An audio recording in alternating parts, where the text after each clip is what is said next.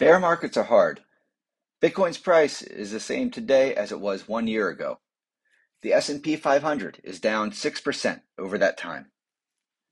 Some people say friends don't let friends buy altcoins during bear markets. If anything, friends shouldn't let friends buy altcoins during bull markets. That's when you lose money. I would say buy altcoins whenever you feel like it. Just try to hold yourself to small purchases when the market's hot and try to force yourself to keep putting in money during times like these as best you can at a pace that feels comfortable to you. Listen to my thoughts and observations in the May 19th, 2022 altcoin update, and you can get that by scrolling down, uh, down below. With our most recent lower low on the high time frame trading charts, Bitcoin confirmed it spent the last six months in a bear market. I'm not calling for a bottom. The bottom is zero. But if history is our guide, the bear market is either over or gearing up for one last crash. Get my update from May 17th, 2022, and you'll see why. You can get that by scrolling below.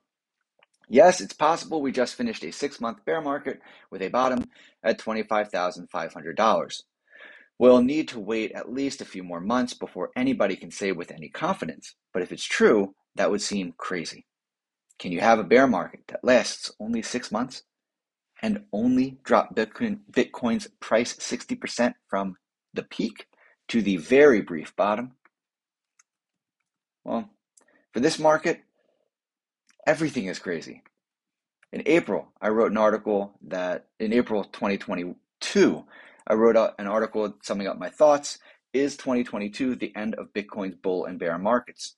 Scroll down for a poll, or sorry, listen on for a poll and some content you may enjoy.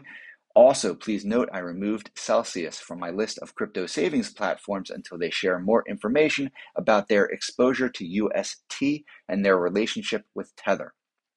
Poll At which of these Bitcoin prices will you buy more crypto?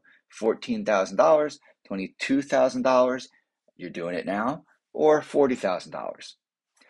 Melvin Capital to shut after heavy losses on meme stocks. Market slump. Bottom line, after, perform, after outperforming for years, a well known investment company shut down because of a few bad bets.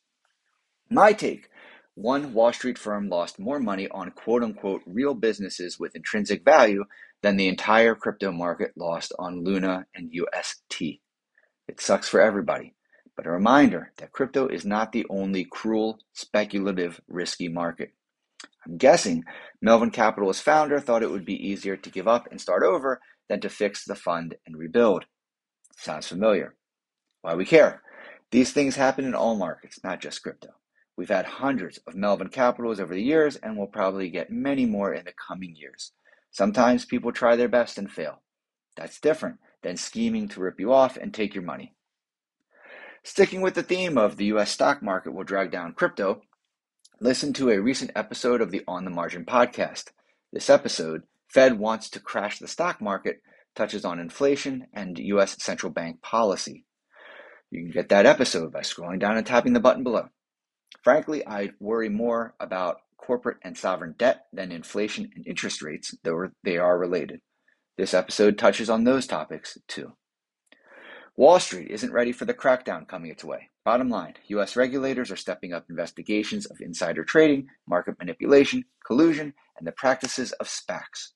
My take you thought they only cared about that stuff when it happens to crypto?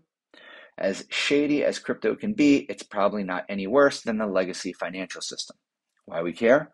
Because people get down about crypto and forget how screwed up Wall Street is. As global regulators develop frameworks, frameworks for crypto, ask whether they're targeting crypto itself or the people who use crypto to do bad things to you. And then I'll leave you with a meme for the week. Relax and enjoy the ride.